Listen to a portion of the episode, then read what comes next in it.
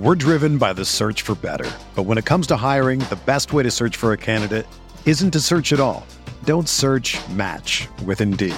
Indeed is your matching and hiring platform with over 350 million global monthly visitors, according to Indeed data, and a matching engine that helps you find quality candidates fast.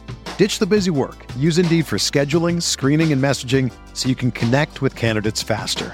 Leveraging over 140 million qualifications and preferences every day, Indeed's matching engine is constantly learning from your preferences. So the more you use Indeed, the better it gets. Join more than 3.5 million businesses worldwide that use Indeed to hire great talent fast. And listeners of this show will get a $75 sponsored job credit to get your jobs more visibility at Indeed.com/Blue Wire. Just go to Indeed.com/Blue Wire right now and support our show by saying that you heard about Indeed on this podcast. That's Indeed.com/Blue Wire. Terms and conditions apply. Need to hire? You need Indeed. This podcast episode is brought to you by Coors Light. These days, everything is go, go, go. It's nonstop hustle all the time. Work, friends, family expect you to be on 24/7. Well, sometimes you just need to reach for a Coors Light because it's made to chill. Coors Light is cold lagered, cold filtered, and cold packaged. It's as crisp and refreshing as the Colorado Rockies. It is literally made to chill. Coors Light is the one I choose when I need to unwind. So when you want to hit reset, reach for the beer that's made to chill. Get Coors Light in the new look delivered straight to your door with Drizzly or Instacart. Celebrate responsibly. Coors Brewing Company, Golden, Colorado. And now, a page from the diary of Flo. Dear diary, the ghost is back. This house is protected through Progressive, but that doesn't mean it's not haunted. How else would you explain that radiator-like clanking sound? Or the moon-colored light in the hallway that's gone by morning? Maybe he never bundled home and auto, and he's doomed to suffer an eternity without the savings. Save an average of 17% on car insurance when you bundle home and auto through Progressive. What was that wind-like sound? Oh, right, the wind. Progressive Casualty Insurance Company and Affiliates. Discounts not available in all states or situations. This is Heat Beat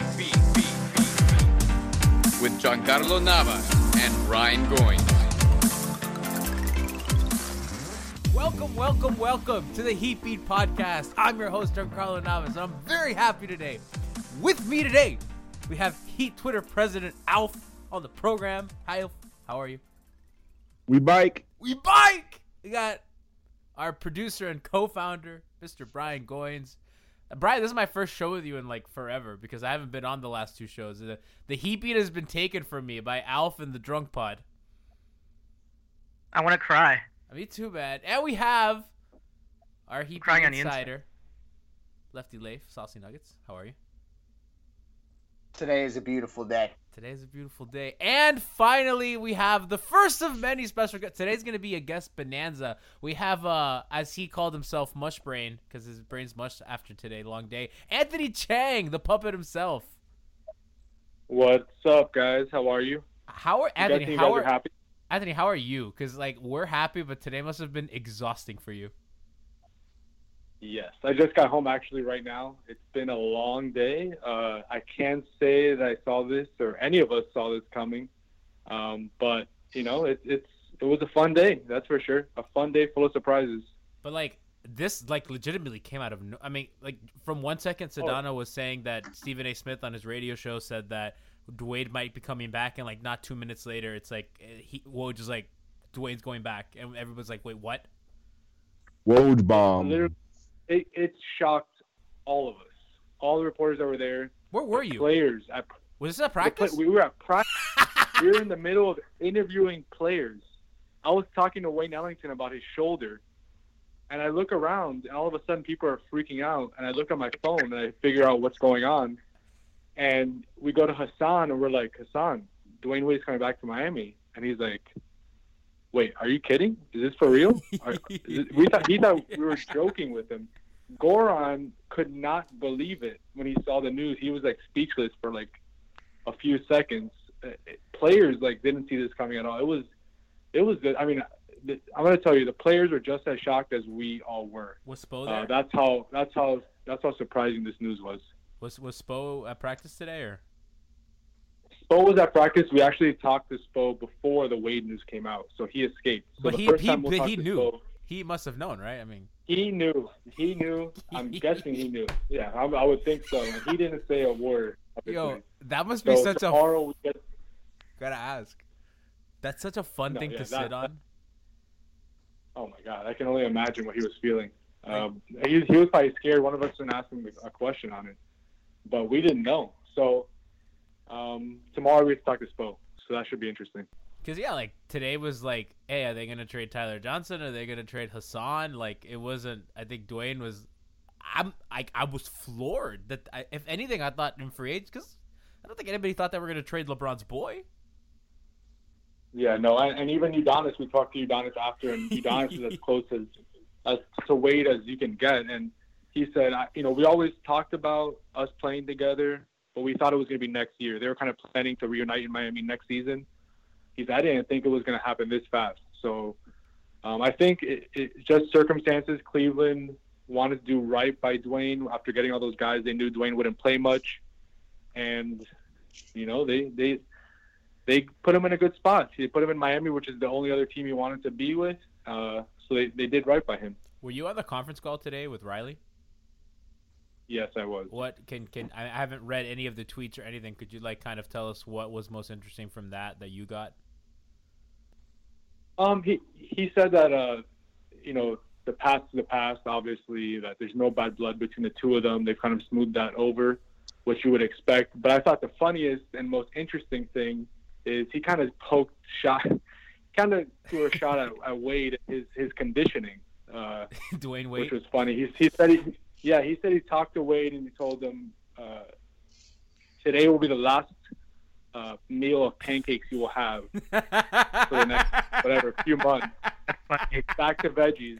And then again, he was asked about something unrelated, and he said, Wade can turn into our go-to scorer once he's in, in the right conditioning. I'm not sure he's in peak condition right now. God, he's going to be miserable on the line. He's already, being tough on Wade. So I thought that was pretty funny. Okay, over under two and a half weeks before Dwayne's already sick of the electrical bike or whatever, the stationary bike. Oh man, I think he forgot what it was like. I'm not sure if he's ready for it. I mean, but he's gonna. He's going to have to learn real fast again. I mean, just, God, I can't. And how do you guys feel? Are you guys happy? I've talked the whole time, yeah. Leif, Alf, say somebody. I cursed at my office. I just got a new job last week, and I cursed at my office. You're in Orlando. Nobody cares. Elfrid Payton was talking in Brian's office. My boss was upset because Elfrid Payton got traded. Oh, my God. They gave him away, too. I mean, today was awesome. It was so much fun. Twitter was fun. It felt like the fan base was united again, which it's been a long time since I think we can say that. And actually, the craziest thing is when you slow down and think about it from a basketball sense, I actually can talk myself into how this makes sense too. For the team. Me too. I did that. I mean, go-to score, late in games. Sometimes we look a little deer in headlights. Yep. On the pick and roll, volume scoring, lobs to Bam and Hassan. That was the first. I'm here for all of this. That was the first tweet. Some way pick and rolls are back. I honestly didn't. That's what Hassan said. Hassan said that he's excited to get more lobs again. He always says Dwayne Wade was the one that threw him off the lobs. So was one of the first things he said, of course, as you would imagine. Oh yeah. Anthony, what were the guys that haven't played with Dwayne said, like James Johnson, Wayne Ellington, a lot of the guys on the team have played with Dwayne, but the veterans on the team that haven't, anything that they said that?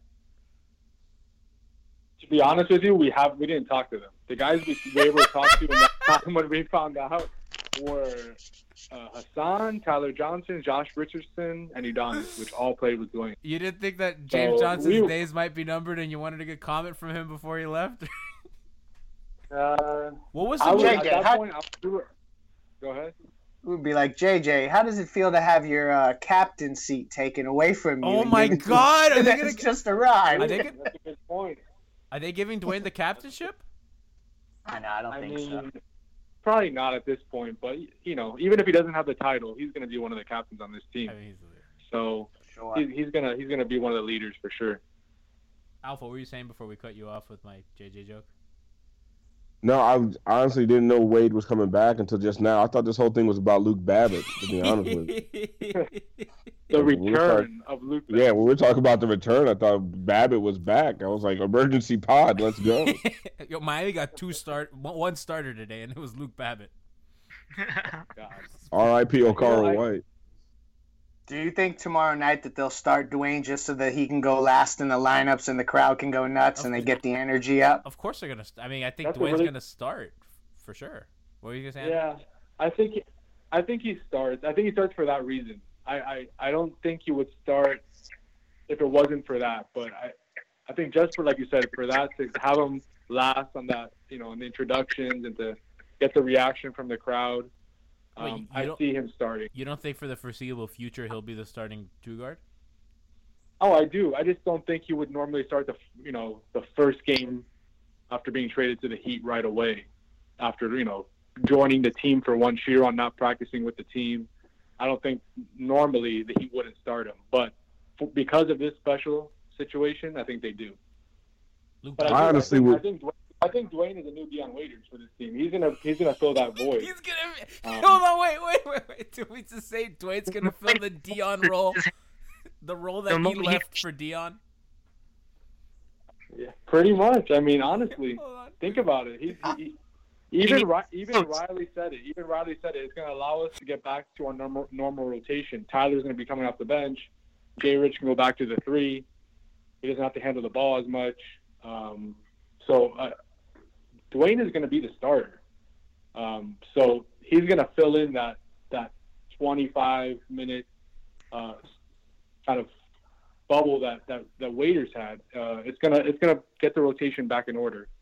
I kind of am a little concerned on what it'll do to Jay Rich, because Jay Rich is playing really well at shooting guard, and that's. Oh God, shut up! No. Why are you? Okay, we can't do this? That today. Okay, listen. We'll do that next week. We won't do that today. Why don't you talk about right. split pick and roll? You know what? No, hold on, wait. You're so right. Why am I? I cannot do this today because I'm happy, so I don't want. You know what? Forget about that. We'll deal with that later.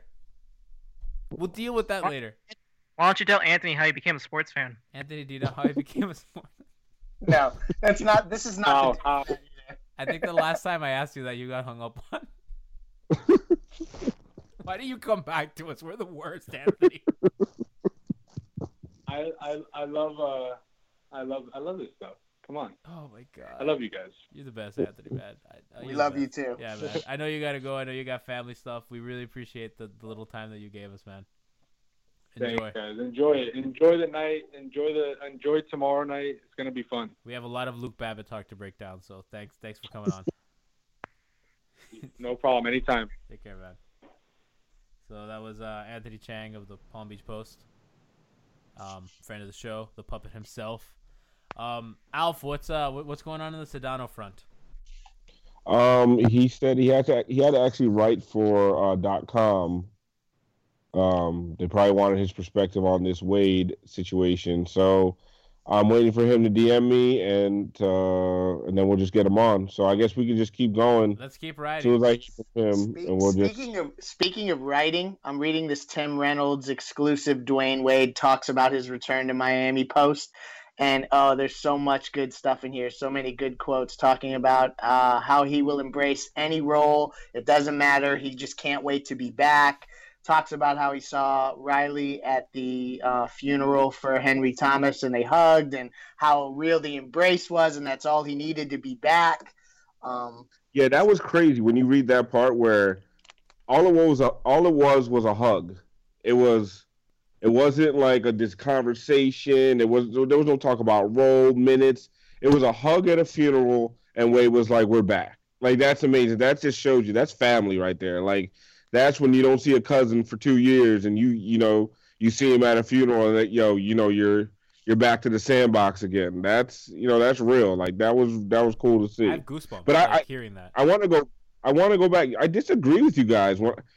Goosebump moment is Dwayne Wade coming in with 2 minutes left in the first quarter when the arena's actually full, and them announcing Dwayne, you know, coming in for Josh Richardson, Dwayne Wade, like that will be insane. The standing ovation. The lights on now. You're probably right. With the lights on, they're gonna have to stop the damn game. It's gonna be ridiculous. It's gonna be emotional. Gianni's gonna be crying his eyes out. Oh my god, I'm gonna be a disaster. Dude, that's what I'm talking about. That's when he needs to come in. No, like, of course, I want him to start, but you can completely justify why he shouldn't start this first game. Bring him in, man. 2 minutes left in that first quarter. That first shot that he hits. Nah, you need him to start. Man. Nah, and I think we're gonna see a building that's gonna be full of tip off. No, it doesn't matter. Dude. We weren't full of tip off. I don't know. I think this may be the exception to the rule because, like, this actually. It gives us, like, you know, I've been saying this shot in the arm thing. It really gives that not only to the team, but the fan base, the city. I mean, there's people posting videos on Twitter where they're crying, showing their Wade tattoos, things like that. Like, I don't know. It's a big deal. Leif, it is. Go. I feel like the fan base has wanted to rally around this team even before Wade. But, like, it's the inconsistency has made it so hard. I mean, like, they're selling out games. Some of these, you know, you're watching the second quarter of some of these games. That arena's full. Like, they want to embrace this team, but there's nothing to really latch on to. Like, if you watch, like, we want something. They make it hard. Man. They do. They make it, like, I'm telling you, you know, you guys know me, diehard Heat fan.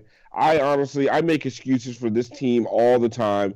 And I just did a podcast 2 days ago where I sounded depressed. I completely let go of the rope.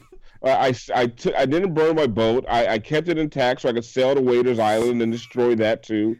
Like, I was done. I was absolutely done. And, like, this thing has reinvigorated me. I don't even know if it makes basketball sense. I haven't gotten there yet. I'm just excited. I'm excited to see how excited the fan base is. I mean, it's fun. And the Vice jersey? Oh, man. Gee, you were talking about how, like, at work all day today, that's all people were talking about. Yeah, so the nature of my job is I go around a lot. And I was in Coral Gables, downtown Miami, Fort Lauderdale, Midtown. I went all over town today, and then I ended at school.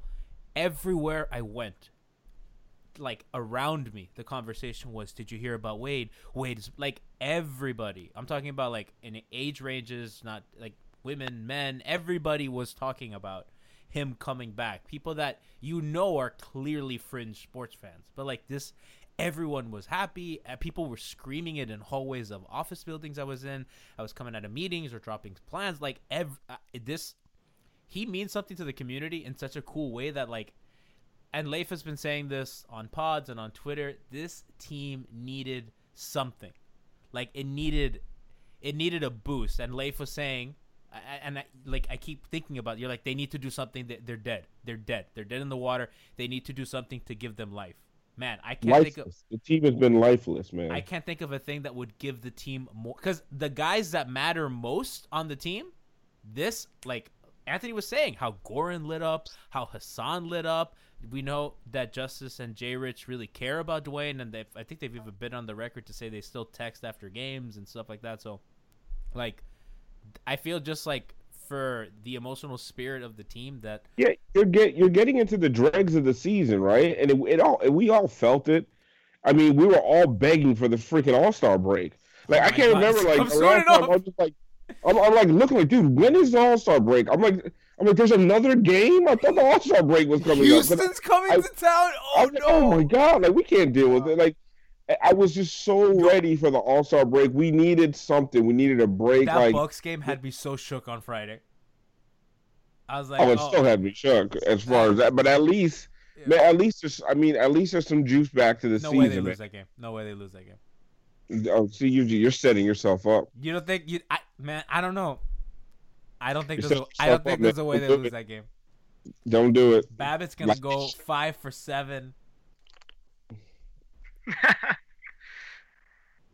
I'm setting myself up, aren't I? Isn't that like 45% from three on like 50 attempts? He's gonna start. He's gonna be the starter on Friday. But that would make sense. Like Babbitt starting. Because he can placehold till Olynyk gets gets healthy, and he knows the system. They're not doing anything different. Hassan has been particularly good against Milwaukee, so I think that I don't know. Tomorrow is not as bad a matchup as like if it were Houston that we had tomorrow. It would be a fun, cool story, but you would expect to kind of get clobbered. I think that they can pull one out to tomorrow, and well yesterday though. I know that they lost, but I thought that that's an. They did. Yeah, I thought they played. They were over. I mean, they were just overmatched. It was, and I mean, they kept that team in the pick and roll. Man, it's gross. Like, I mean, they're doing Chris Paul, James Harden pick and roll. Like, what do you do? Like, I just give up and walk off the court if it was me. I just thought Hassan did a really good job, like all things considering, especially when he switched on to Chris Paul. Like, I thought, I mean, Chris Paul goes by him and makes some dumb layup. You're just like, I mean, whatever. I mean, Hassan didn't do poorly. He forced him into a long three one time. Yeah. I mean, he stayed in front of him and James contested and things like that. JJ too on a switch. And then, Bam did his best. It's just that team is just frustrating to play. And then also watching James Harden play is like death. He's not fun to watch. Oh, my God. That's the least aesthetically pleasing superstar I've ever seen in my life. I'd rather watch Kawhi Leonard play. Kawhi Leonard's 1,000%. Way more fun to watch than James Harden. Because, like, it's just, man, it's... But it's he's slow. So good, which is annoying. And then, like, if he sucked and played like that, it'd be fine.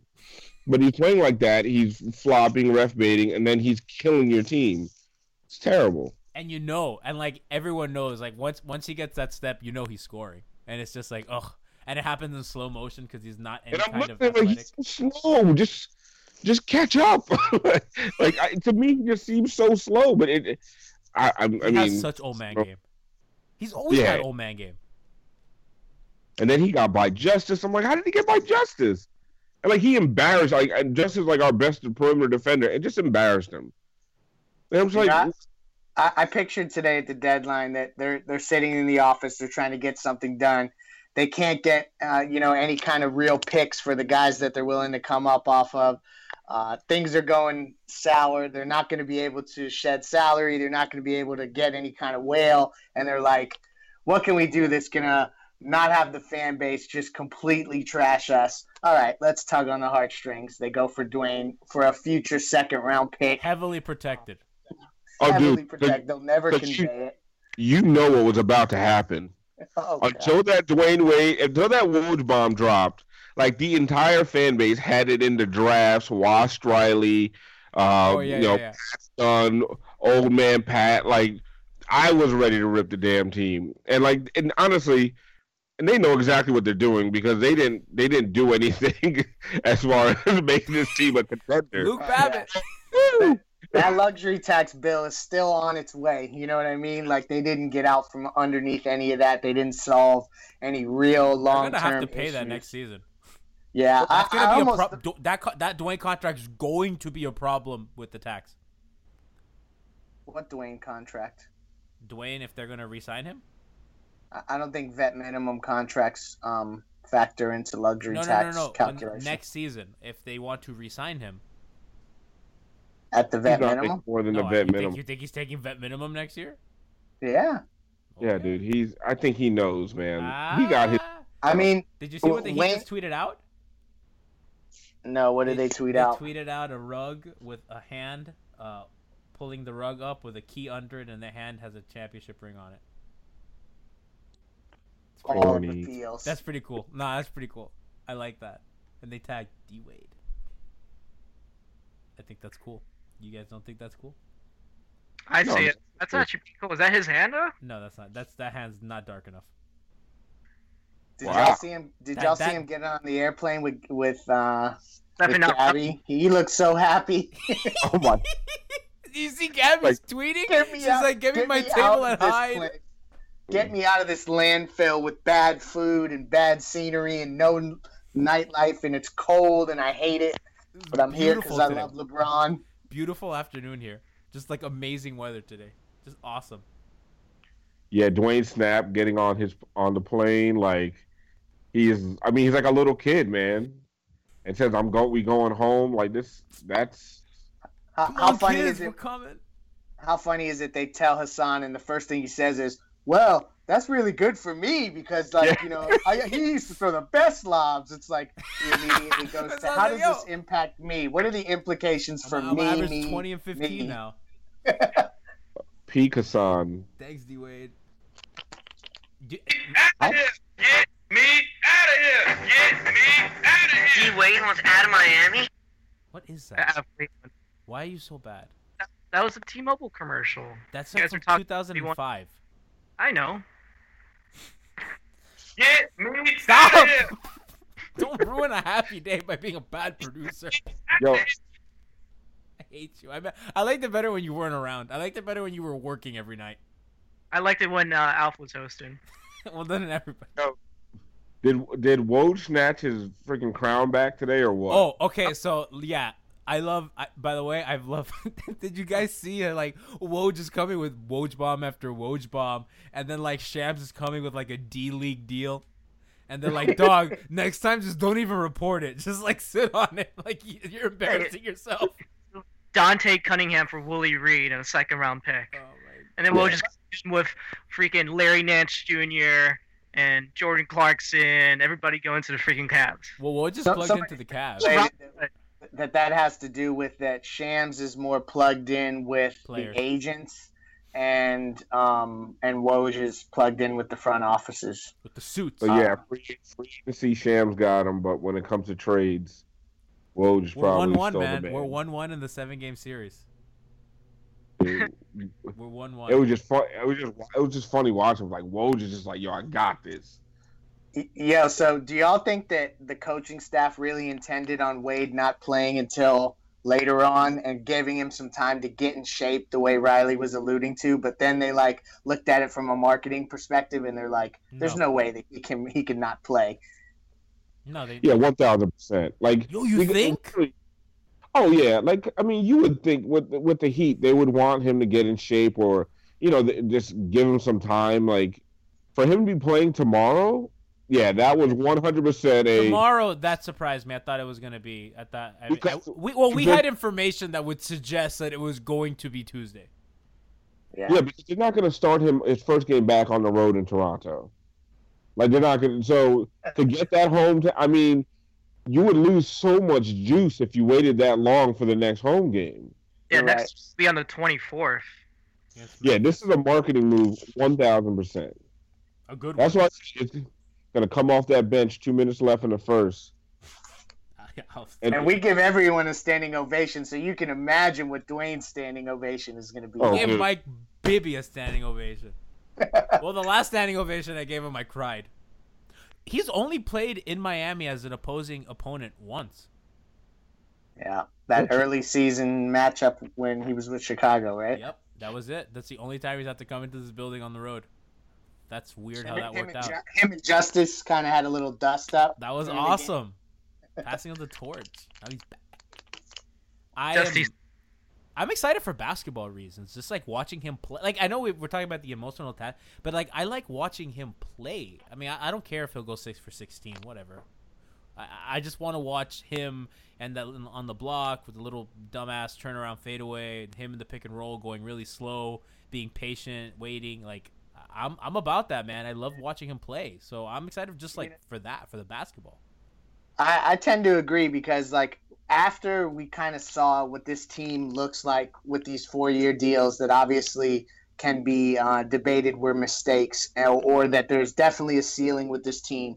At least now we can lean on the Wade farewell tour, you know, whenever that takes place, whether it's this season, next season, and kind of coming at it from a more sentimental aspect because we have no control over this anyway, so we might as well enjoy it and we might as well have fun with it. And obviously what we were doing with the 30th ranked offense was not fun. So, like, now if it's going to be a lot of Wade fadeaways and late games where sometimes maybe he comes through and then there's another night where he's throwing up shots and it's frustrating, I can kind of live with that a little bit more because I know the ceiling of this bunch anyway. So, I don't know. It lends itself to being a little more appreciative towards this unit, in my opinion. Well, and also, I mean, as far as basketball terms are concerned, you know, when you see what teams are starting to do to Wayne Ellington, how they're, you know, they're trapping, go on and half court, like up on Wayne. Yeah, like you can't do. You still have to respect Dwyane Wade at the end of the day, right? In the fourth quarter of a tight game, you have to respect Dwyane. That's just going to open things up. As long as Dwyane is not selfish, which he's not a selfish player, he never has been, and he understands his limitations, it's going to open things up for the rest of this team. So for in a basketball sense, yeah, it makes sense. And then even if you talk about his defense, I mean, this team, Spo, they've always been a great defensive team. They're still a top 10 defense. Despite the slide, they will make up for whatever he loses them in defense. I mean, I hope he's more of a 25-minute a game guy. Like, I really 22, 25 minutes, not 30. You know, 29, 31 minutes. I mean, and also because at the end of the day, we're still talking about trying to develop some of these younger players. But I mean, as far as basketball terms, yeah, it makes some sense. But I think, like you guys are saying, it's more about the sentimentality of it. It's more about making this middling, you know, crap we're watching from night to night more fun. It makes sense for a playoff push. It does. They needed something. They needed something. Yeah. And another thing was, we used to always talk about how Wade maybe would step on Goran's toes and like how that was going to work itself out. And I remember there was even a brief period where we said how much better Deion fit. I think that now, as you see Goran regressing just slightly, it may open the door for Wade to fill that role in a different way where he's not stepping on Goran's toes, because Goran is not necessarily capable of doing what he could do when he first got here. So I don't know. I think that he fits better than we maybe thought. Yeah, guys, Sedano's ready. Rohan's beyond. Okay. Rohan's on? Let's bring Sedano in. Let's bring Sedano and Rohan. Rohan, welcome to the program today, sir. How's it going, guys? It's a great day. Brian, let's get George on. We're having a party, man.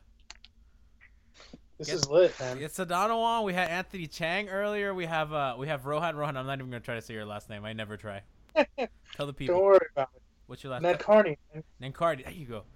It's not that bad. You'll get it. No, it is. It's just reading it scares me. We have Rohan from Sports Illustrated on the program. Rohan, how happy are you?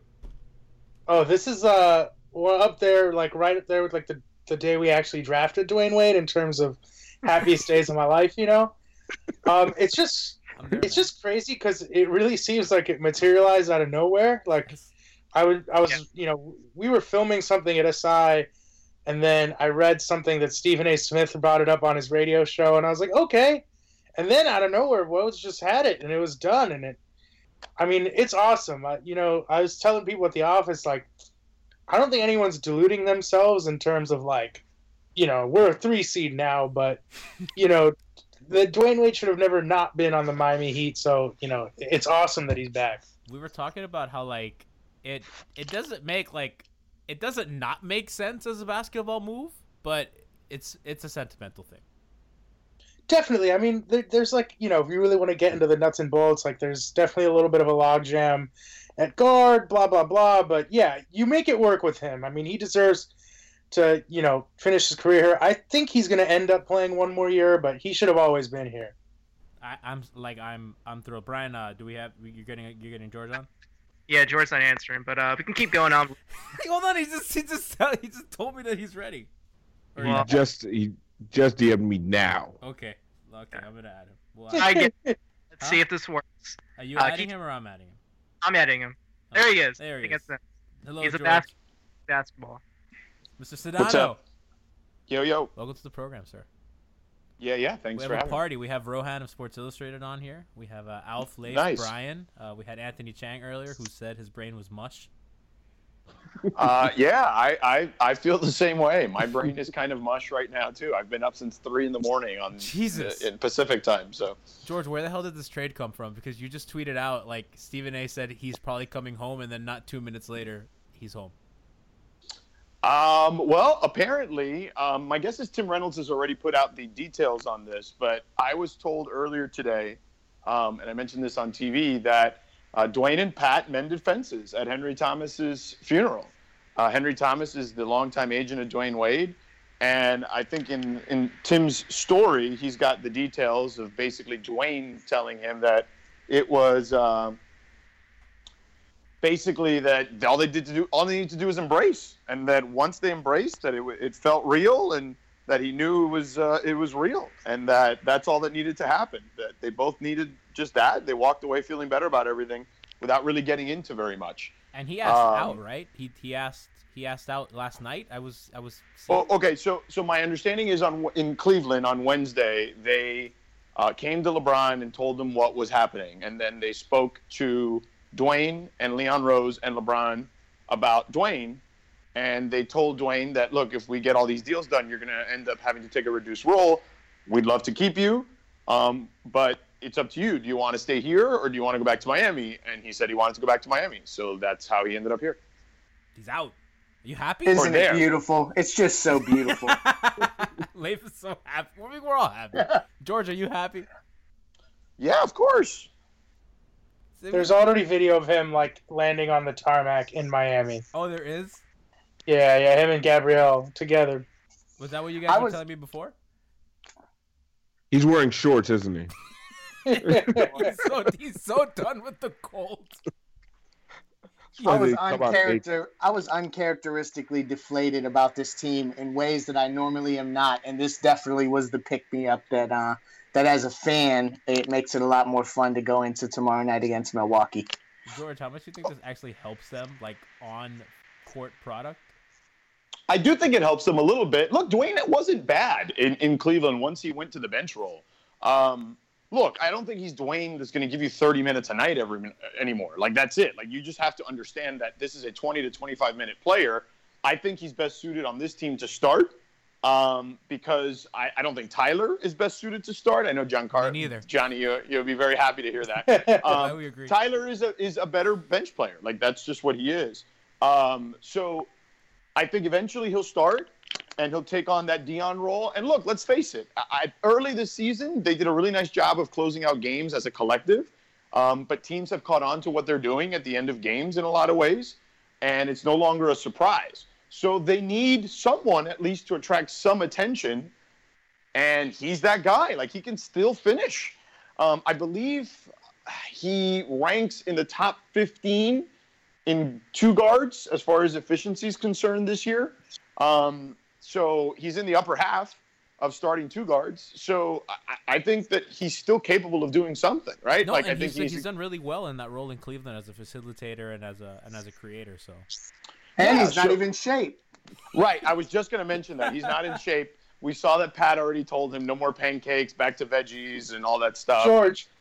Yeah. George, Rohan here. I'm curious. Do you think when Pat was telling Dwyane that, like, Dwyane gave him, like, a fake laugh? Like, do you think he actually appreciates it when Pat starts to tell him, like, yeah, you know, I need you back in shape? No, there was definitely an eye roll there for sure. Yes, right, yeah. But he knew that was coming. Like, let's face it. Like, I think Udonis said it best, right? Like, Pat's like a father to us. And here, Udonis told me this a long time ago. Well, not that long ago when Dwyane left, right? I had this conversation with Udonis. And he told me, he goes, look, man, like, Pat's the dad. And sometimes with the family, you fight, you know? And he had said the same thing about Shaq, you know, and Pat. And eventually, like, Pat does get into it with a lot of guys. And a lot of his guys, even Zoe, right? And when push comes to shove, eventually he makes amends. And look, he did it with Anthony Mason on the guy's deathbed, basically. So Pat, I think, as he's gotten older, also realizes, man, my personality has created a lot of ruckus. And I think that as he gets older, he wants to kind of alleviate some of that while also still being Pat Riley, right? So that's why that text message, I think he said it was a voice text that he sent, which, first of all, I'm super impressed that Pat knows how to voice text. You know, use that little button on your iPhone that sends voice text. And you know, Zoe's not doing that. That's for sure. No, definitely not. So, and that he said all the stuff about getting back into shape. But yeah, Dwyane for sure chuckled and eye rolled and, you know, whatever, you know. But Dwyane will get to work out again every day with David Alexander, who was his trainer and LeBron's trainer. And you know, David is the best in the business at it. You know, Antonio Brown works out with him. A number of different guys work out with him. Dwayne will be back into great shape very soon because not only what the Heat do, but because David Alexander is in Miami. Rohan. What's up, man? What's up? The thing I was... something that I was a little concerned about, and Alf told me I can't talk about it, but I'm not going to listen to him, is the Wade coming back kind of moving Jay Rich away from that two-guard position that he's been so successful in? Like, he's more comfortable, and now this is going to kind of muck that up a bit. Well, it doesn't mean he can't play the two, though, when Dwayne isn't on the floor. Exactly, yeah. I mean, I think George has a point there. Like, you know, he kind of brought up Wade as that 20 to 25-minute player. I think that makes a lot of sense for everyone on the roster. I mean, you look at Josh right now. I mean, he's also not playing the two as much as he should be because he's been playing small forward in kind of the starting lineup for a while. So I'm not super worried about it. I think Spo is smart enough to realize how well Josh has been playing and how he'll need those minutes. I don't think Josh has probably been their best player on balance this season. I don't think Spo's in any rush to decrease his minutes. If anything, it should help Josh in terms of, I think there are moments where maybe there's almost too much pressure on him to carry the load. I think so. Yeah. And now that kind of eases it up a little bit. So as long as Spo, maybe we all had our issues at times about him being too loyal to certain players. As long as he's not, asking for 30 minutes from D Wade, I'm not really worried about the effect it'll have on Josh.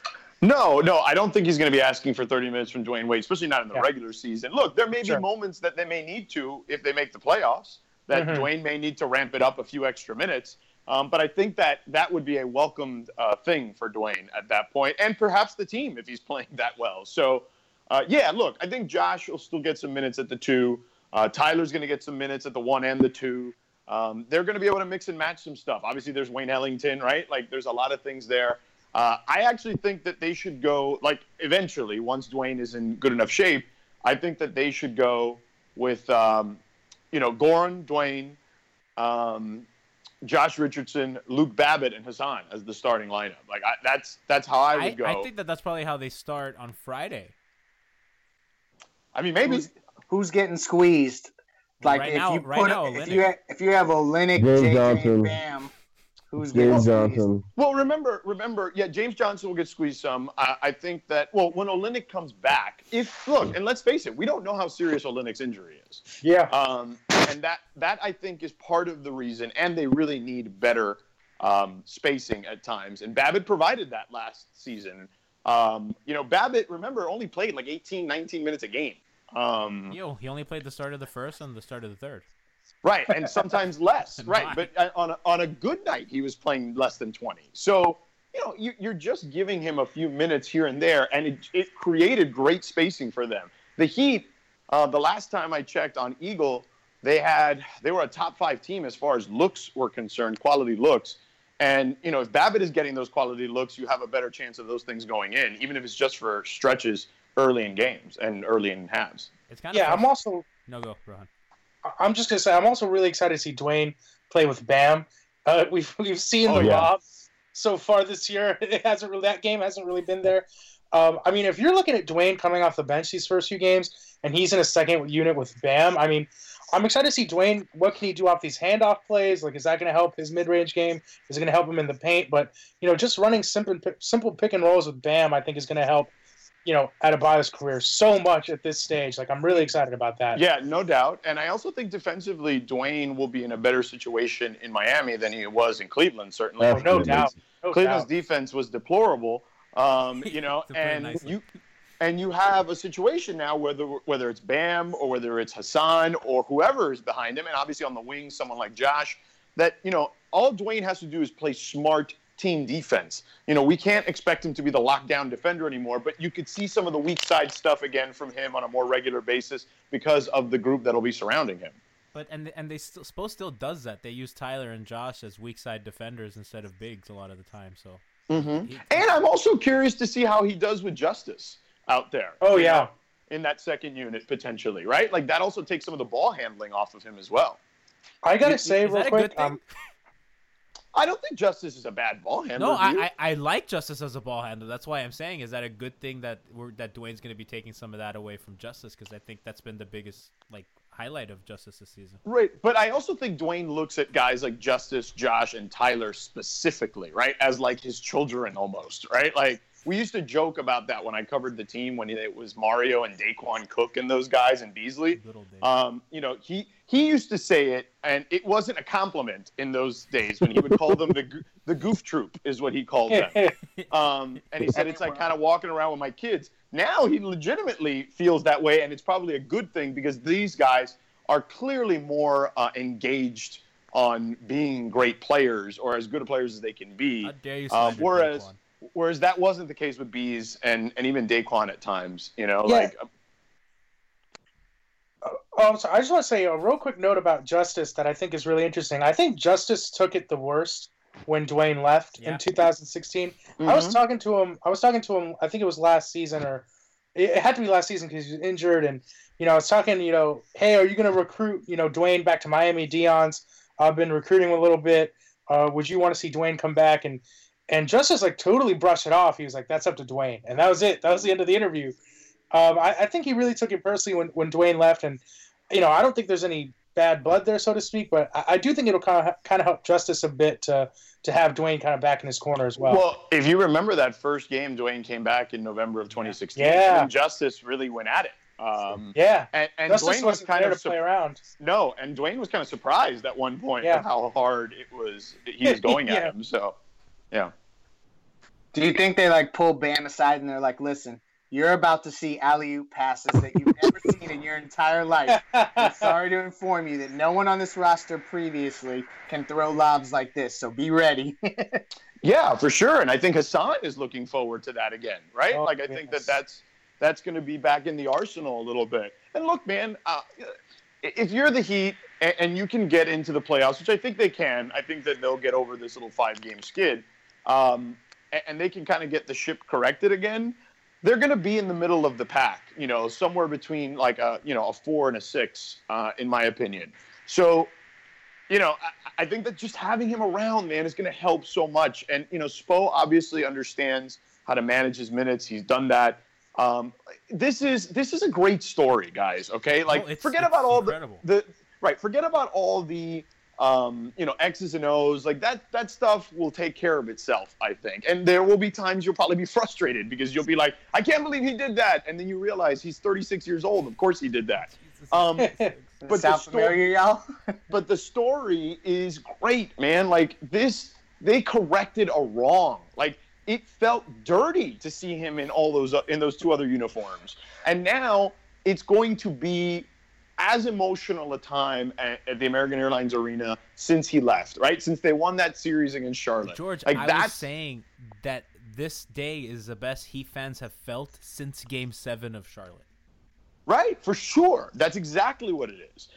So it's going to be fun, man. Like, I actually was trying to figure out how to get there for tomorrow. I don't think I'm going to be able to get there. Same. I was wondering the same thing. I have too much stuff to do. I may end up flying in for some other stuff. Tell them it's important, you know, George. Tell them it's important. Yeah, I know. It's not as easy as that. But you know, I've got a lot of things. Yeah, I don't have a secretary like Johnny does. You want her to help you out? She doesn't work on Fridays. Maybe she can. Yeah. I'm good. I was trying to get down there. I may still be able to sneak in and out of there for something. I got a question for George and Rohan because we were just debating it before you guys came on. Do you think he starts tomorrow, or do you think he comes off the bench? And also, which one is a more, I guess, a bigger fan moment? Him being introduced last in the starting lineup, or with 2 minutes left in the first quarter? Packed arena, lights on, Dwayne Wade comes out to replace Josh Richardson. So lame. Well, why does he have to replace Josh Richardson? Well, that's what I'm saying. That's irrelevant. Whatever he replaces. Right. Didn't you just say not to get into the minutia of this? Like, I don't know. I'm just saying, you brought that up. It was just a weird non sequitur. You were like, you were creating this mythical situation, and then you made it very specific. You know. It's more of like, what's going to make the fan base go bananas? Is it is he introduced last, or is it with the lights on, the crowd is quiet, he stands up off the bench, makes his way to the scorer's table, and they go nuts? Where do you captivate the audience better? Fizdale is here in L.A. In our studios, and he was telling the story that he thinks that the better situation would be him coming off the bench. And all of a sudden, him getting up, taking off the warm-ups, and then just the place, going from, it'll sound like an avalanche is, I think, the way he described it, where it'll start like, oh, my God, like a murmur, and then all of a sudden it'll erupt into this crazy ovation. Yeah. Like Mike Bibby? Rohan? Yeah, I kind of agree. like Bibby. What's wrong with you? I mean, if you guys want a comparison, I mean, when Alonzo Mourning came back, there was a couple games where he didn't play. He didn't play, and those "We Want Zoe" chants were getting louder and louder each game. And then when he came in, it was just pandemonium. And I think that'll be better. You know, the arena, like you said, will be full. And there'll just be that build-up, that anticipation. And then the floodgates will just open. So, yeah, I think it's definitely going to be better to bring him in off the bench. I think it makes the most sense. Putting him right in as a starter could be a little bit weird. So I think everyone's going to be super amped up, and him coming off the bench is going to be definitely a special moment. And look, I think he'll have to practice. You know, I think they're going to want to get a couple of practices under his belt. They're going on the road, obviously. What is it, Tuesday and Wednesday next week against they have a back-to-back against Toronto and Philly. So chances are he's not going to play in Philly, right? But he's got a couple of days off before Toronto, so they're going to have some real practice time. So I could see him making the start in Toronto after 3 days of practice. That makes more sense. So who on the buyout market makes sense? Like, I know we don't know who's being bought out yet, but throw a couple names at the wall. Let's see what sticks. Are they buyers? They don't have roster spots. They have the Dion Waiters exception. Yeah, but they need a roster spot. Yeah, they don't have a roster spot. That's right.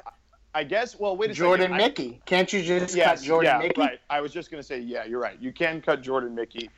What is his salary? I don't have it off the top of my head. It's probably not much. It's a minimum with a team option for next year, I believe. Okay, and if it's a team option, then they could absolutely cut him if the right player becomes available. I know they like Joe Johnson. No, he signed with Oklahoma City. Oh, did he? Yeah. No, it's not final. But they're saying Boston and Golden State. I don't think Miami. Well, I don't think Miami's being considered. I know they like Joe Johnson. He doesn't want Miami. Now, granted, that could have changed with Dwayne. Did he forget what he did here last time he was here, or what he did? Dwayne is the one that got him down here, though. Right. He owes us. That might change. Right, but you don't want him at this stage. Joe Johnson's shooting 28% from three this year. Like, you don't want that. That's kind of what I mean. Like, who helps us? Like, I thought. Like, I mean, look, Tyreek, but now you don't need Tyreek, right? I mean, that's what you got Dwayne for, right? One guy, if he gets bought out, that is maybe worth taking a flyer on. Wilson Chandler. I mean, there's some talk that the Nuggets might buy him out. I mean, they need kind of that swingy forward type, right? I mean, someone like that could help a lot. They don't have a three-man who can shoot. But I mean, basically, Wilson's... what you're saying is that you need a guy who's like basically James Johnson, but a little thinner and in better shape, is what you're saying? Yeah, exactly, yes. They need last year's James Johnson, basically.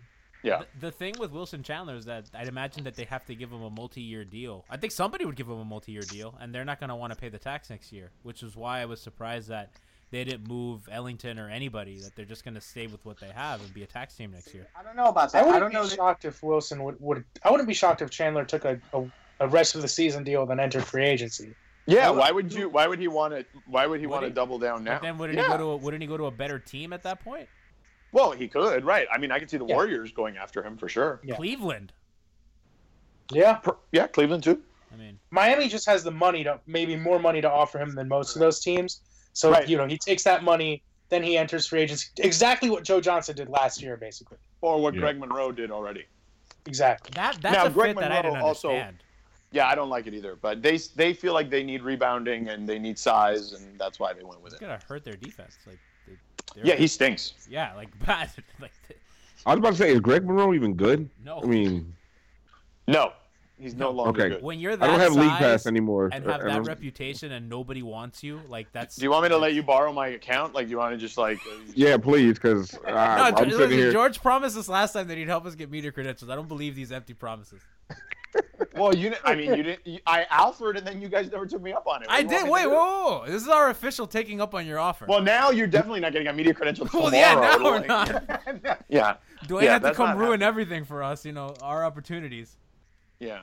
So tomorrow might be a tough seat. No, yeah, tomorrow. Yeah. Every time we ask, the Heat tell us 6 to 8 weeks. Yeah.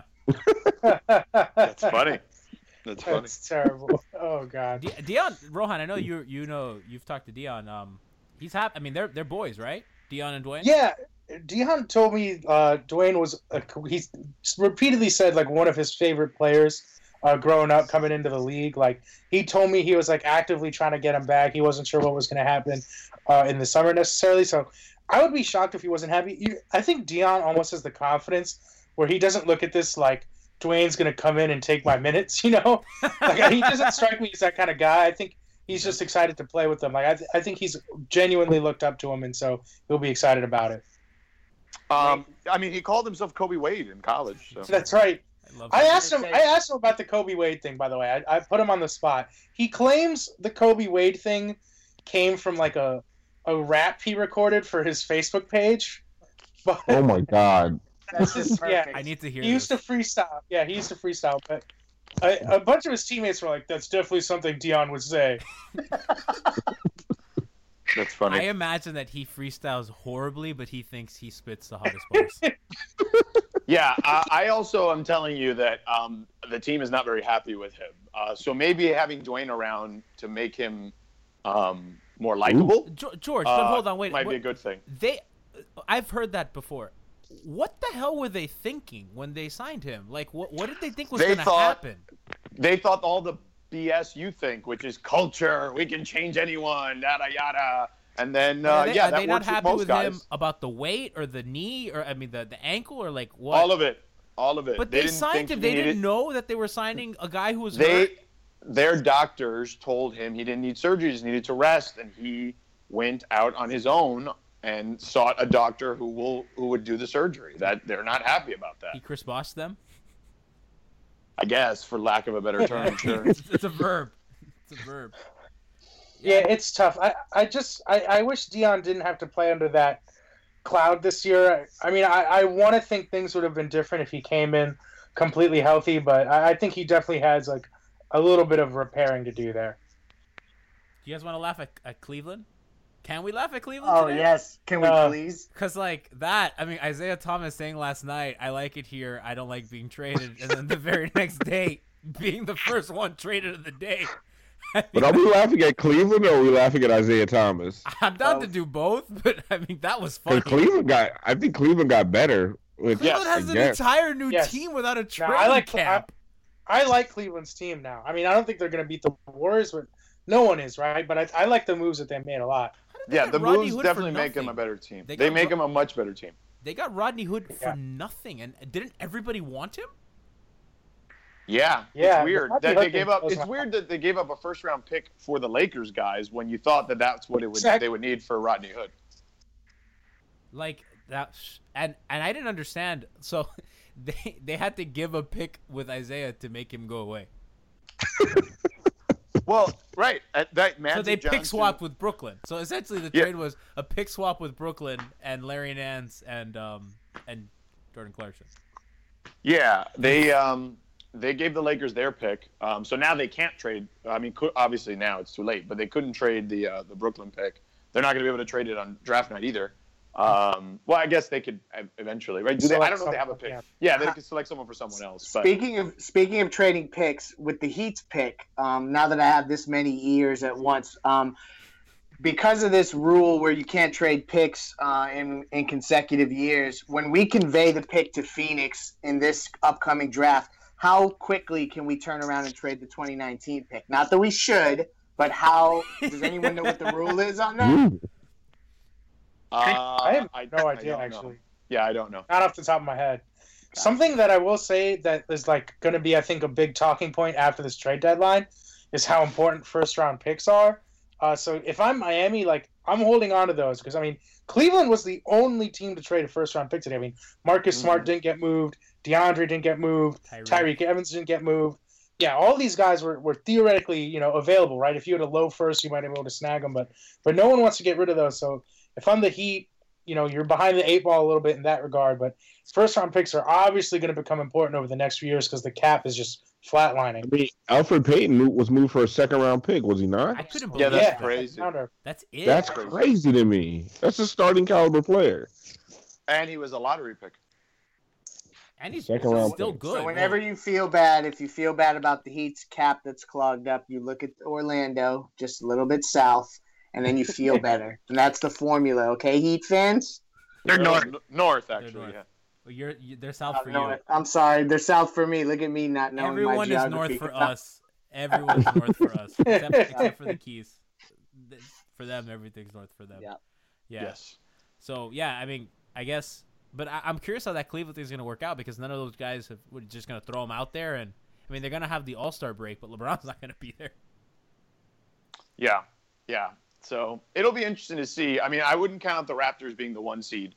Not that I think they can win the series against LeBron, but I do think they'll have home court advantage, which could make them a lot more difficult than I think most people think. But I don't think today made Cleveland better than Toronto. Oh, I do. You do? I do. I mean, as the sum of the parts, yes, for sure. I mean, maybe Toronto's bench is better than I thought it was going to be, and they've been playing great at home, obviously. But yeah, I look, man. At the end of the day, you still have freaking LeBron. Yeah, I've almost cursed twice on this podcast today. You curse. I know. The last time I cursed by accident, I didn't even know. But that's because by the time you guys get me, I'm so gassed that I don't even know what I'm saying anymore. We don't care. I'll to curse all the time. Go, Rohan. But I was drunk. There was a difference. It wasn't just I bad. Also have to be held to a slightly different standard than Al. There's that. I'm a journalist, sir. I want that to be the name of the show. Piggybacking off of George, yesterday, I think I would have picked Toronto. Hey, guys, I didn't mean to interrupt, but I actually have to do another interview right now, so I got to roll. Go. Oh, yeah, take it easy, man. Take care, man. All right, guys. Thanks for having me on. Take care, man. See you. Later. Hot hoops. Better not be. Sloppy seconds. I'm not even gonna lie. I got offered by Locked On Heat, but I said I can't. So. High five, bro! You are the man. You beat him. You guys beat him to the punch.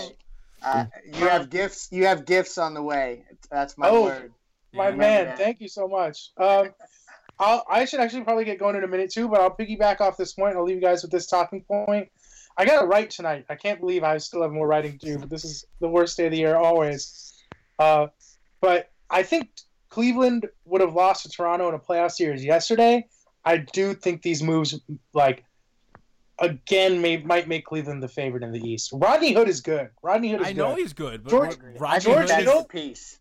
George Hill, if he cares about playing defense, is good. He is. And he's a good spot-up shooter. Put George Hill in the corners. He creates space. George Hill is shooting 45% from three. Dude, yeah. They've just got longer, more athletic shooters around LeBron. Yeah. George Hill shoots threes like Luke Babbitt. He's like that kid. Well, let's not go crazy. I mean, Luke Babbitt's going to keep you today. Hey, Rohan, my man, thank you so much for coming on. It was so great seeing Alf and Leif's animated faces for once in my life. They look so happy today. They do. Especially Leif. Usually we're a lot angrier, bro. Yeah. Now, keep holding it down for the 954, by the way, bro. I'm from Coral Springs, so. Oh, so am I. Oh, shit. There we go. Coral Springs gang. Hey, my man.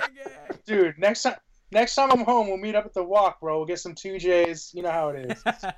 Might have to go over to Ale House or Brews. There it is. If Roy's was still around, come on, guys, make the drive to Tootsie's. Nah, if Roy's was still around, we'd take it at night. Then go to the Coconut Creek Casino. Just get really dumb. Just get really stupid. I love it, yo. All right, yo, you guys, thank you so much for having me on. Anytime, take it easy. And this Megapod keeps rolling on. Alf, when is our next guest? Our next guest is 790 Brendan Tobin. Are they ready? He should be ready. Give him a call. Let me give him a call. Oh, I get a fellow Jags fan on? Keep it rolling. Yo, I'm so excited to have a Jags. I mean, I know that today's the Dwayne Wade day, but let me tell you something. Jalen Ramsey is a guy. He's a player. And you know what? All these national media pundits that are talking about Kirk Cousins should go to the Jags. We don't need Kirk Cousins. We cannot put that much money in our quarterback position. We have a defense to fund. Did Brendan Tobin not answer? You got to stop. Right. I just DM'd him. Probably give him a second. Inquire about Brendan Tobin so that we can talk Jags, football, and Dwayne Wade. Hey, Tony Fiorentino was in rare form on Twitter. Let me, man, I love that guy so much. Brian, what's going on with Tony? Is Tony coming on or not? He loves that. He loves those emojis. Can he pick a different emoji? The Google Eye emoji. I don't even know what you call that. No, it's a drooling emoji. Tony. Oh, Tony, is that what it is?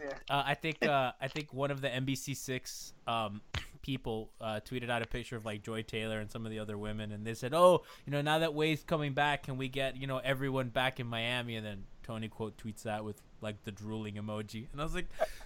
I mean, the organization sees that. Like, they're all happy. God knows that they're all drinking today or whatever, celebration.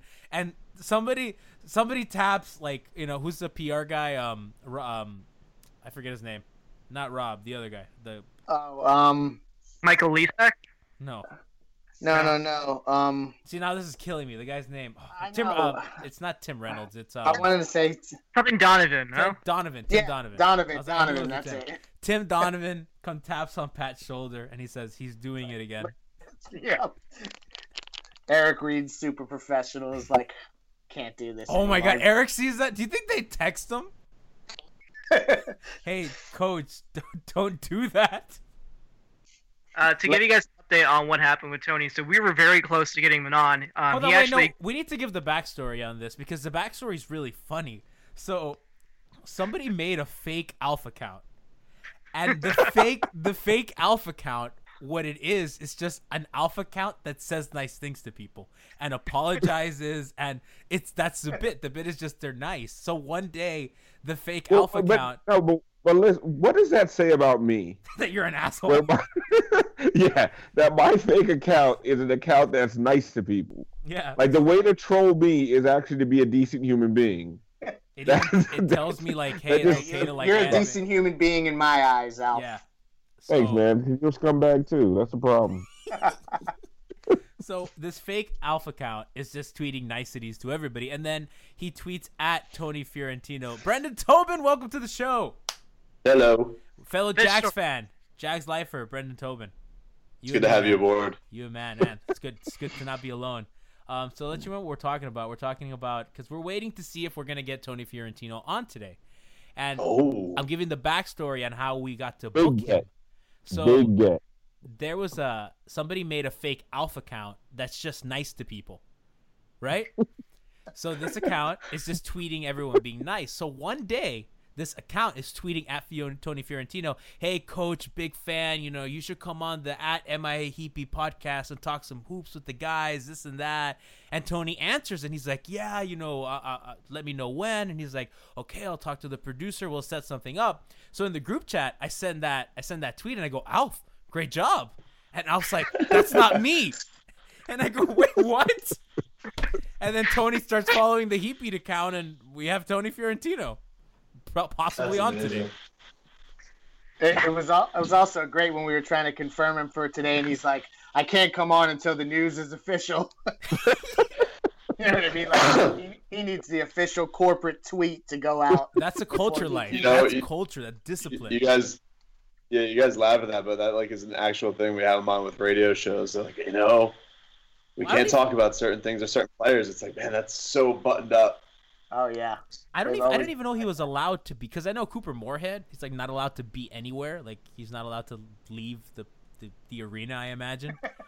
They keep him. Yeah, it was like a cot in the parking garage. And a long time ago, I had Eric Reed. I used to do FIU student radio, and Eric Reed was so nice, and he came on the show. And I think I tweeted out Eric was joining us, and he told me, "Hey, you can't tell anyone I'm on the show. I'm not allowed to do shows that aren't 790." And I'm like, "Okay, sorry." Don't tell anybody. Renegade Eric Reed breaking the rules back in 2012 or whatever. Tobin, you're not going to get in trouble, are you? No. Are you allowed? I do what I want. I do what I want. I'm the boss. Tobin, how happy are you, man? We happy? I'm stoked, man. I am really stoked. It's a cool thing. For a deadline where I didn't think anything was going to happen, it's about as great as it can get because – look, it may not mean anything or make them any better, but it is cool to have him back here. It was such a bummer watching him in a Cavaliers jersey. He looked like a bum-ass throwback. Like the first games you're watching them together, and it's like LeBron and Wade just can't quite get up for the alley-oops. The passes aren't quite as crisp. Just like, man, it's like a Sad Weekend at Bernie's sequel. Oh my God. And Now that he's back, yeah, it's cool. And I think it's an actual, I think it's a pretty good basketball fit for him too, for what they need. I think also, you know, whatever you buy into the intangibles and all that, like it kind of felt like once this team hit a certain level of, oh man, we're actually being successful here. I don't know if it's gassed out or crapped out or not really realizing what they had to bring each night, but it kind of felt like, you know, those moments got a little bit too big for them and they don't really know where to gear in and gear out. And I think having Wade there, a guy who's actually been there in important moments, and he'll get some floor time, unlike Haslam, who's going to be on the bench. I really do think it can be a benefit. It felt like they hit a wall. Like, it just totally. Like, and every game was just like, and we were talking about this earlier, how we don't remember the last time we were saying, when is the All-Star break? We just need to get to the All-Star break. Like, make this end. Yeah. They had certainly hit their head on the ceiling, and it was not going to get better. These last 5 games had me tweeting irrational things from a negative standpoint, and this totally changed the trajectory of that. I know, like, I was totally out of character, but this was fun. Today was legitimately, genuinely fun. I did a whole negative podcast on Tuesday, like. The whole theme of it was how much I hated this team. You had the grouchiest show. You had it was you. Dude, I was just so pissed. Yeah, Tobin Slim was on with us, and it was the most negative, angry show ever. Like we were just cursing James Johnson's name. I mean, when you think about it, like we're gonna have Dwayne Wade out there closing instead of James Johnson, and yeah, I'm sure he'll be out there too, Alf. No, he will not. You shut your mouth, all right? You don't know. You watch what you say to me, all right? My face, that son of a bitch will not be out there at the end of the game throwing the ball into the third row. I am done with that crap. Gosh, Dwayne's he was so back. Good last year. He was so good last year. I wanted to believe in JJ. Like, that was the guy I was rallying around, and it's just been fun. It is interesting with him, too, because, again, I do keep going to intangibles a lot with these guys because he feels like he thought the money might make it an ease for him, but it felt like the money, the stature on the team of being the captain, all these expectations, it felt like a little – you could just see, like, he was so hesitant on shots and, you know, didn't really know. Sometimes he was starting overthinking, yeah, and so – all right, if all that leadership stuff now has to go away and that's on the guy who's been a champion for the organization, if that takes a burden off, I mean, I don't know. They don't really have a relationship or whatnot, but I do think that can help somewhat. Yeah, I mean, everybody on this team has to follow Dwayne's lead, right? And they're, you know, it's no Josh Richardson doesn't feel like he has to put it on his back or go on. Or, these guys are just not comfortable in that situation. No, but Dwayne's never been a lead by example kind of guy, though. I mean, he's a leader. I don't think he's very vocal. I don't think he's a vocal leader. I mean, he's always had like Udonis is the vocal leader. I mean, he's been. He's kind of a lead. He's like a leader by the body of work. You know what I mean? That's what it is. Like he doesn't really need to say anything or necessarily do anything at this stage of his career. He's Dwayne Wade. Not to downplay Derrick Jones Jr.'s body of work or anything. Hold on, wait. But I like him. This team was missing a little gravitas, if you ask me. Leif, what you're saying, think about what's been going on since he left. In Chicago, when he was trying to be leader guy, remember how he wasn't taken seriously by his locker room? He was kind of laughed at. And in Cleveland, too, like the entire, like him being leader guy in Cleveland, and even LeBron being leader guy gets laughed at this point in Cleveland. Like, he's going to come back to a space where he's respected by virtue of being him. Like, that's not – he hasn't had that since he walked out of here. Because he walked out of here and he went to Chicago and he was a 34-year-old shooting guard. Here, he's Dwayne Wade. And I think that matters, like, in terms of how people, like, perceive him. And it's his team. It's his city. It's his town. Like, it's his arena. I mean, he walks right back in and takes on that role. Right. I mean – Will Manson was saying it. He walked back into the city and became the biggest star in the city again. Yep. There's no sports star that's even close to him. Even if Stanton was still here. Who? Even if Stanton was still here. You fell for it, idiot. I know, I fell for it like a jackass. Yeah. He's a really good racquetball player. You guys need to chill out, man. Who, Wade or Stanton? No, Stanton.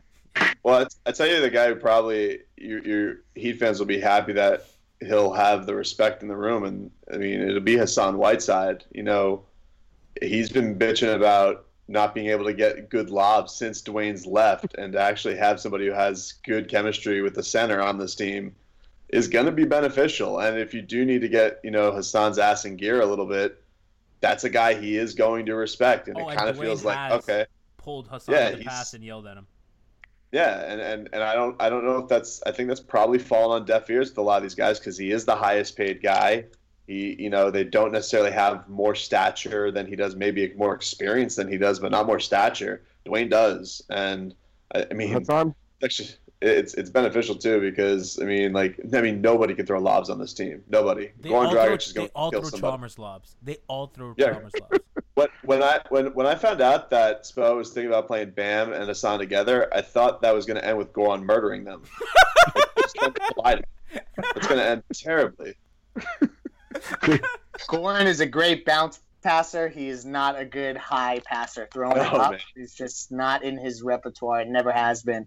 Dwayne's going to throw those little floating passes in the lane up.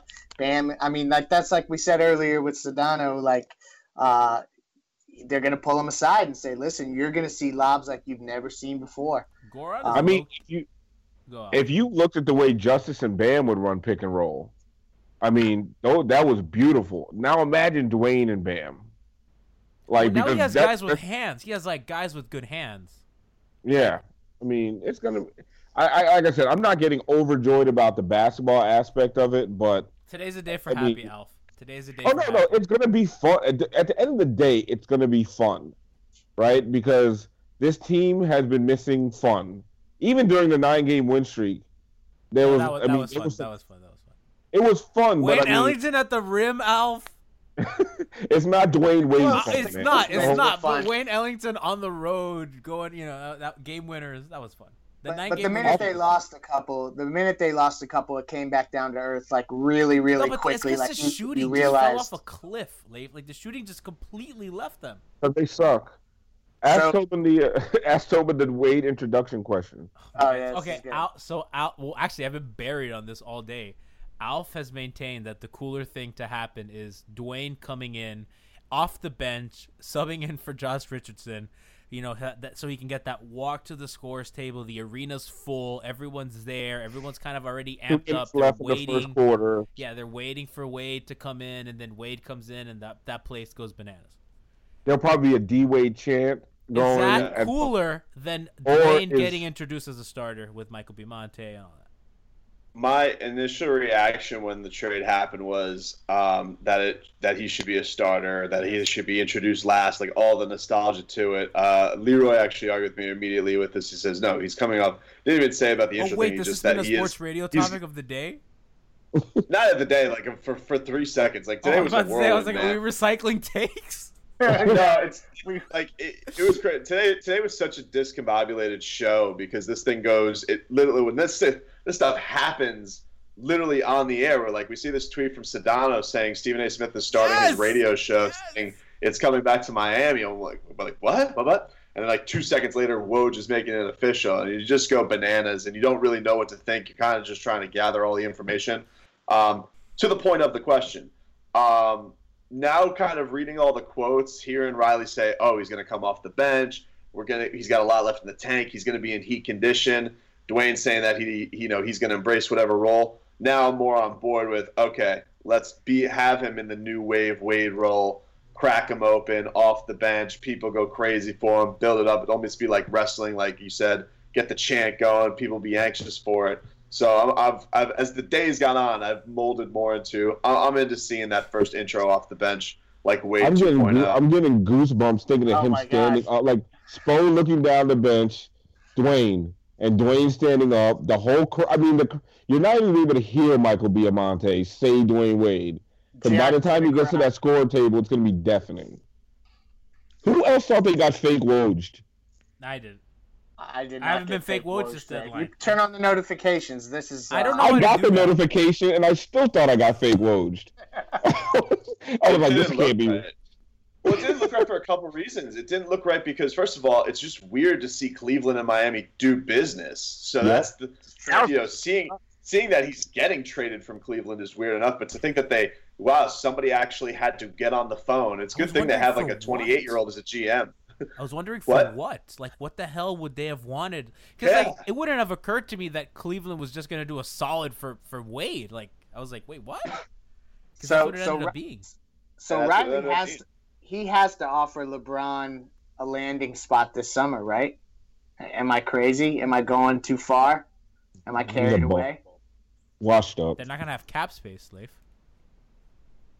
These are very minor complications. Yeah, you're going to have to give Hassan away for nothing without taking salary.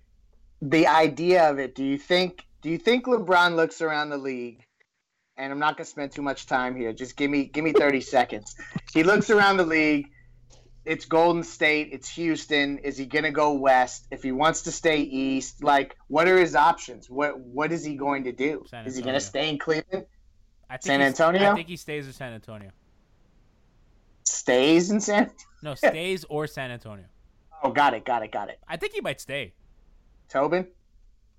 I think there's no shot in hell he stays. I think he hates that dude's guts. I got nothing original for it. Like, I think it's going to be the obvious move to the Lakers. He just hates his guts. He's not staying. He's not going to go play with Isaiah Thomas again, man. Yeah, but they're going to let him walk. They're going to let him walk. I don't even know if Isaiah's going to play for him the way his agent's talking. Oh, my God. That was so funny. I ain't coming off no bench. And the Lakers like, whoa. Chill, man. You might have to. Did y'all see the video of, like, LeBron appearing to pull out a booster seat to tuck under his chair on the bench? No. Like, oh. I think it may have been, like, a cushion for some sort of athletic support or his hip or something. Geez. You know what I mean? But it looks like he's pulling out I'm going to show my age here, but if I used to go to Pizza Hut way back in the day, and they would have, like, them red booster seats that you bring out, and, like, it looked like one of those deals. I mean, who has had a bigger fall from grace than that guy? Riley or Isaiah Thomas, man. Like, he went from a max player to, like, a joke. You're going to come off the bench behind Lonzo Ball.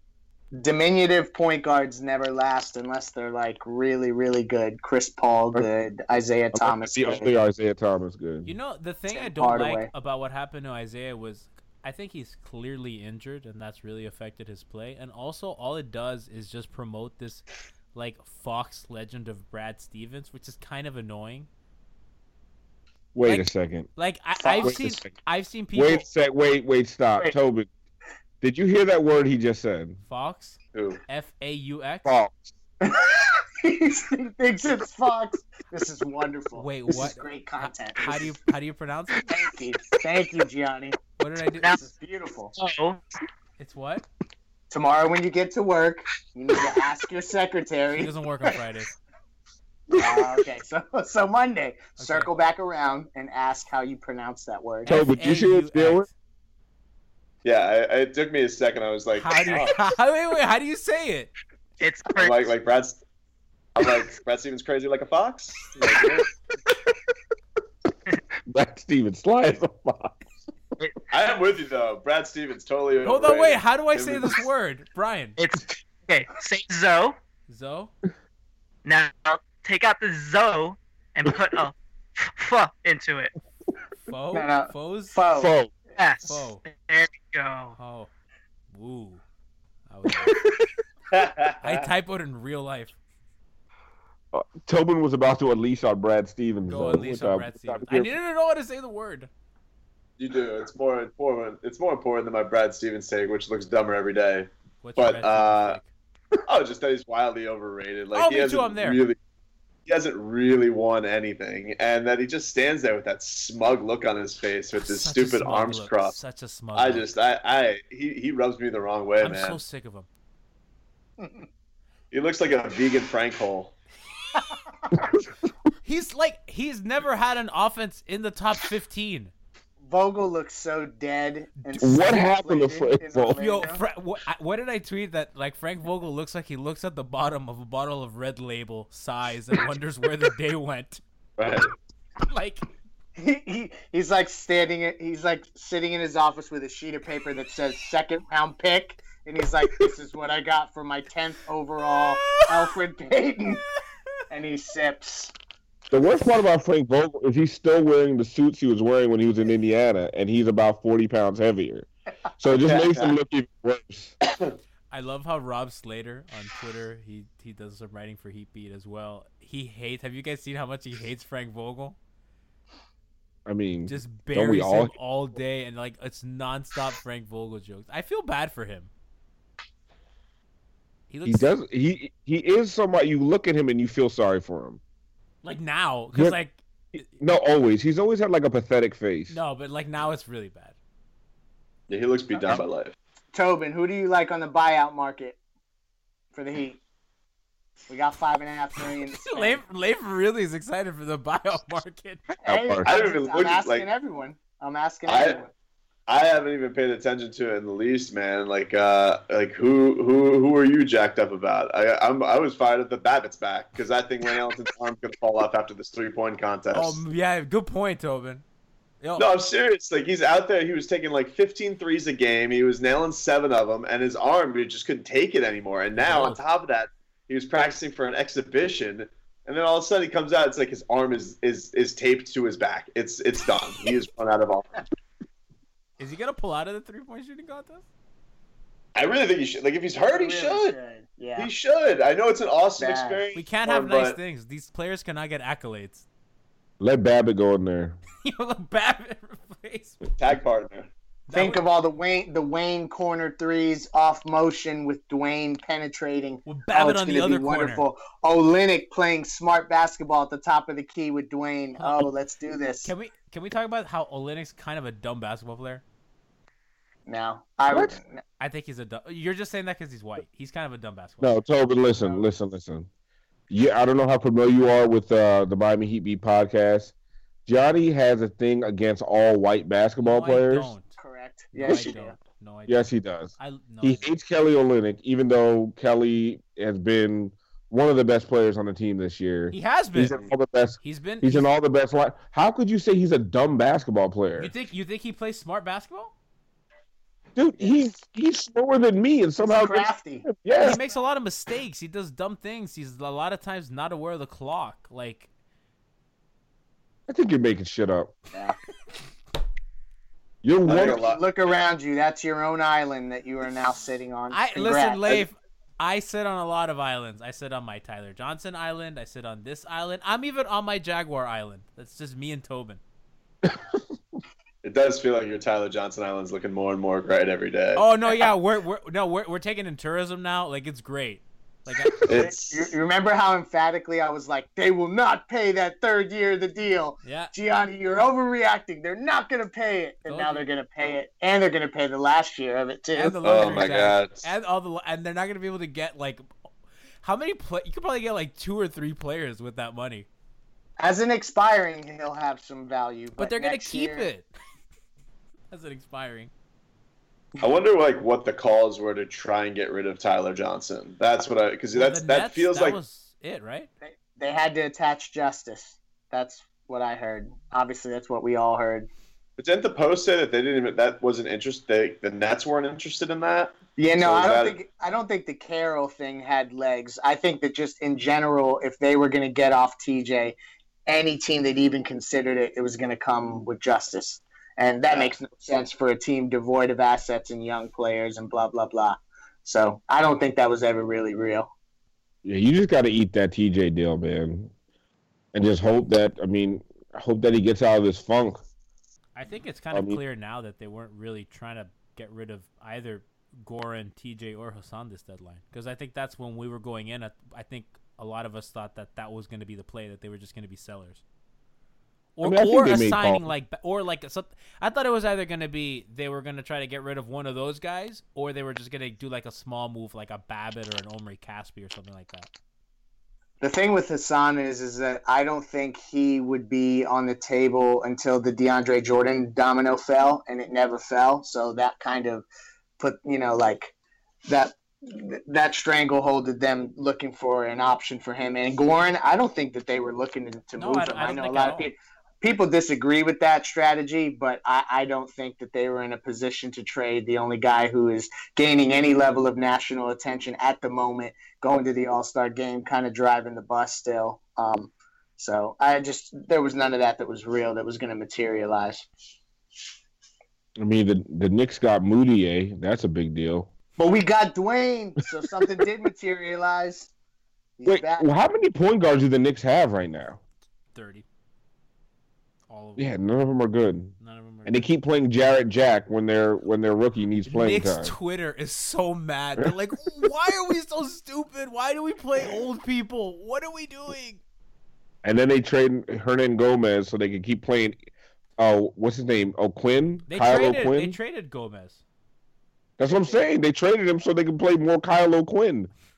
I heard Kristaps was mad because they're boys. Yeah, as mad as you want to be about the Heat, like, you could be the Knicks. Or Orlando. Orlando, yeah. Jesus. Orlando kicks our ass. Orlando's scared. Not anymore, but they Peyton's won't. Peyton's gone. Peyton on fire. They turned it around. Corn, so. Yeah, unless Fournier's dead, we're never going to beat Orlando. That dude hits a troll three every game. Where did Fournier's hair go? He had like this luscious man bun two years ago, and now he's like Ginobili City. Because he's hanging out with Vogel. Just him and Vogel just like trying proposition. It's not working. They're sitting there drinking Gentleman Jack and hanging out at the hotel bar late at night, smoking cigars and cigarettes, and just the health starts to go, man. Hang out with Vogel long enough, you'll all lose your hair. Did you guys see Rose might go to Minnesota? Yeah. Tibbs can't let go, can he? He's going to play him 60 minutes a game. Someone was like, Tibbs wants to take care of the rest of his knees. He's like, whatever's left of Derrick Rose's body, he's going to take the cartilage out of the motherfucker. I think of the vine of just him laughing maniacally. Yeah. That. So, Tobin, how do y'all approach your show tomorrow? Do you do anything special to start the show? No, let Zaz go. That kind of deal? You unleash Zaz. For the morning show, I'm sure it's going to be a lot of Wade audio porn for everybody, like a lot of montages that I've done over the years that I'll be playing. I actually think I just got an email we're having. I think Josh Richardson on in the last hour. Nice. Bobby Marks is coming on in the second hour. So I have some NBA guests to cover that. So we got experts and reaction to come for your way. And then I know Romberg is going to come from the angle of we're all just phony motherfuckers because you guys were mother bleeping Wade for 2 years, which is true. He's doing the Chris Whittingham. Well.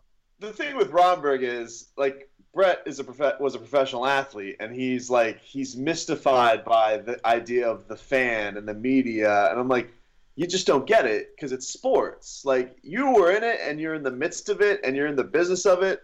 So all this conditional stuff, like, it's business to you. And, like, when Brett was cut from Jacksonville, the guy is sending him on his way, and he doesn't even know his name. He's calling him Bert while he's cutting him. So, like, that's the world's culture. Yeah, that's the world he comes from, but he doesn't understand, like, oh, actually having, like, emotional attachments, like, oh, Dwayne Wade, he has been, you know, these are, like, moments in our lives where we connected with friends or we connected with, family. These are moments that we've shared. Like, those types of things kind of fly over their head if they're not the Miami Hurricanes for him. But it is also funny. Like, we were, you know, once he went to the Cavs, I was like, statue. Nope. Yeah, I heard you today. You recommissioned the statue. Statue's back. Statue is back in play. Statue's back. The statue is back in play. But I thought the Cavs thing, like, once that happened, I was like, oh, like, so this is going to be the thing. Like, I didn't think he was going to come back after that. I thought it was going to be he would go wherever LeBron goes. So I thought, you know, Wade will go to the Lakers, or he'll go to Houston, or they'll do the banana boat team. Like, they'll do that stuff. And, yeah, this is cool though. He made it seem like the last game beforehand, like this was something. It wasn't just the last time where he said, "Oh, it can happen anyway." He, he wanted this to happen one way or another, and it's really cool that it did. Tobin, I think the shock of it was cool, man. Like, Yeah. Usually when these things happen, there's rumors, innuendo. I hear it from Leif 3 weeks before it happens. Like, this one was like just out of nowhere. Like, I'm sitting here. I got the draft ready to rip the Heat and rip Riley for doing nothing. I think the entire Heat Twitter was about to explode. The whole fan base was about to just, like, I mean, we were going to see Hassan tomorrow night, and all of us were just going to be pissed that he was still on the team. And this thing comes out of nowhere, and all of a sudden we're all jubilant. Twitter was so fun. How fun was Twitter today? Oh, it was great. It was amazing. Twitter fell back to the peak. It felt that way for a day. Well, in a way, it is a genius smoke bomb, and I'm sure they are very happy to have Dwayne back. But it is a business too, and the Heat do need to sell that arena. They work hard. I mean, it does depress me every time I see Jason Jackson in the middle of a game trying to sell and hawk seats, like for like $1,200. He's like, $1,300. I'm like, what are you doing? It's like, it makes me tremendously sad that they, like, yesterday Will Manson's interviewing a guy, telling us, "What was your favorite moment sitting in these seats?" Oh my dude, my mom was like, "What the fuck are they doing?" And I'm like, "I don't know. It's a season ticket holder." She goes, "What? Fuck that." Yeah, man. So they're making a push, and what's out? Dwayne Wade's a superstar. This is a city that likes superstars, and so whether it's gonna be the next incarnation or not, he is recognizable. People will want to watch him play. They want the Vice jersey. Listen. They want the Wade Vice jersey. That's the hottest item in Miami. Those Jason Jackson the bits when he's doing when he's selling seats, he's like, "You could sit here," and I'm looking around like, by myself, like, because you're the only person that will it be my own private section? I guess the third quarter. Why is nobody there with you? Concessions. Well, like, look, they got to do what they got to do to sell their product, but I do wonder in those meetings where, like, man, like, do you think anybody has called up the ticket office and like, "That's the one. Those are the seats. Those there. Those. That's what we got." There. No, so they need players, and to, you know, the point of, all right, does this build a bridge to have LeBron come back? Probably not, but I do think that have some guts, Tobin. Well, I do think that having a guy like Dwayne here, if you do get to the summer of 2019, if they are able to lift a contract like a Tyler Johnson, or they were able to lift Hassan off the books, and they can get into the market for a Kawhi Leonard, who's apparently disgruntled in San Antonio, a Klay Thompson, or if Kyrie comes off and he reportedly was interested in the Heat originally. So if you're going to go to these meetings, the last time you went to these things with Kevin Durant, you didn't have Dwayne on board. Dwayne was pissed at you. And you had blood clots. Yeah. And so if you actually have your franchise guy there to sell it, and be about it and tell you how much he missed it. He's like, "Listen, I've been elsewhere. I know how much it sucks elsewhere." I was about to say, the reconciliation probably helps. Yeah, and so I do think there's benefit to that, you know. So I do think, you know, we're looking at a lot of the stuff with the Wade stuff. It's nostalgic, and I think a lot of the benefits we're pointing to aren't necessarily basketball-wise, although I do think he does have some benefits to this team on the court. The other stuff I think is going to help. I think having him back in the fold and having him as an ally is huge. He's been connected to every epic moment for this franchise. You don't think Dwayne and LeBron looked around that shit show in Cleveland and were like, "Oh man, it was so." I know we complained about the practices and about, you know, the conditioning, but man, it was a lot better in Miami. When they look around at that mess, you don't think they start to appreciate the quote-unquote culture a little bit more? I think... Drinking that Kool-Aid, man, like, Alf. You had that. But seriously, when you compare what goes on here to what goes on in Cleveland, man, come on. Like, it's night and day. That place is a joke. Yeah, and I do think that with LeBron going there, you know, we had all those cockamamie, you know, Windhorse columns that came out. Oh, he's taking the Heat with him wherever he goes. He wants people to be on time for shoot-around, and he is taking culture with him. But I do think that ultimately all that stuff was leading to LeBron wanted to win a championship on his own terms and win it for there. I think it was big for marketing for him to have that in his whole, like, legacy factor. And now that goal was met, he's like, "God, I really do hate working under this guy and taking checks for this guy. He sucks." Remember they released that video last year of LeBron in the barbershop, and he was talking about how his mom didn't want him to go. It's like, all right, but you did, so you don't feel that. You don't feel you know, feel terrible about it at all. So I think he's going to hightail it out of there as soon as he can. I really do. LeBron back to Miami. This is phase 14 confirmed. Tobin, we've done the show for almost an hour and 40 minutes, and I haven't asked one Jags question. Yeah. Tobin, let's tell the people why we don't really need Kirk Cousins, because our money's in the defense, and can these national talking figureheads shut the hell up because they don't know what's going on? Why are you making that face? You're not with me? Oh, I don't even. Are people saying Kirk Cousins? Yeah, they're saying that. Oh, the Jags should go after Kirk Cousins, and I was like, whoa, shut up! This sounds like a perfect time to end the podcast. Let's say you just bought a house. Bad news is you're one step closer to becoming your parents, which means you're going to start telling your kids to clean up before the cleaning lady comes. Doesn't make sense, but you're the parent and they're the kids. You're going to start telling them that now too. Good news is, it's easy to bundle home and auto through Progressive and save on your car insurance. And there's your opening to remind them who pays the bills around here. Progressive Casualty Insurance Company, affiliates, and other insurers. Discount not available in all states or situations. Spring is in the air at Littleton Coin Company, and we want to help you brighten your collection. Visit us at littletoncoin.com all month long to enjoy 15% off your purchase. With a wide selection of coins, paper money, supplies, and more, Littleton Coin Company has something for every collector's taste. Use promo code SPRING at littletoncoin.com for 15% off your purchase all month long. Restrictions apply. Littleton Coin Company, serving collectors since 1945.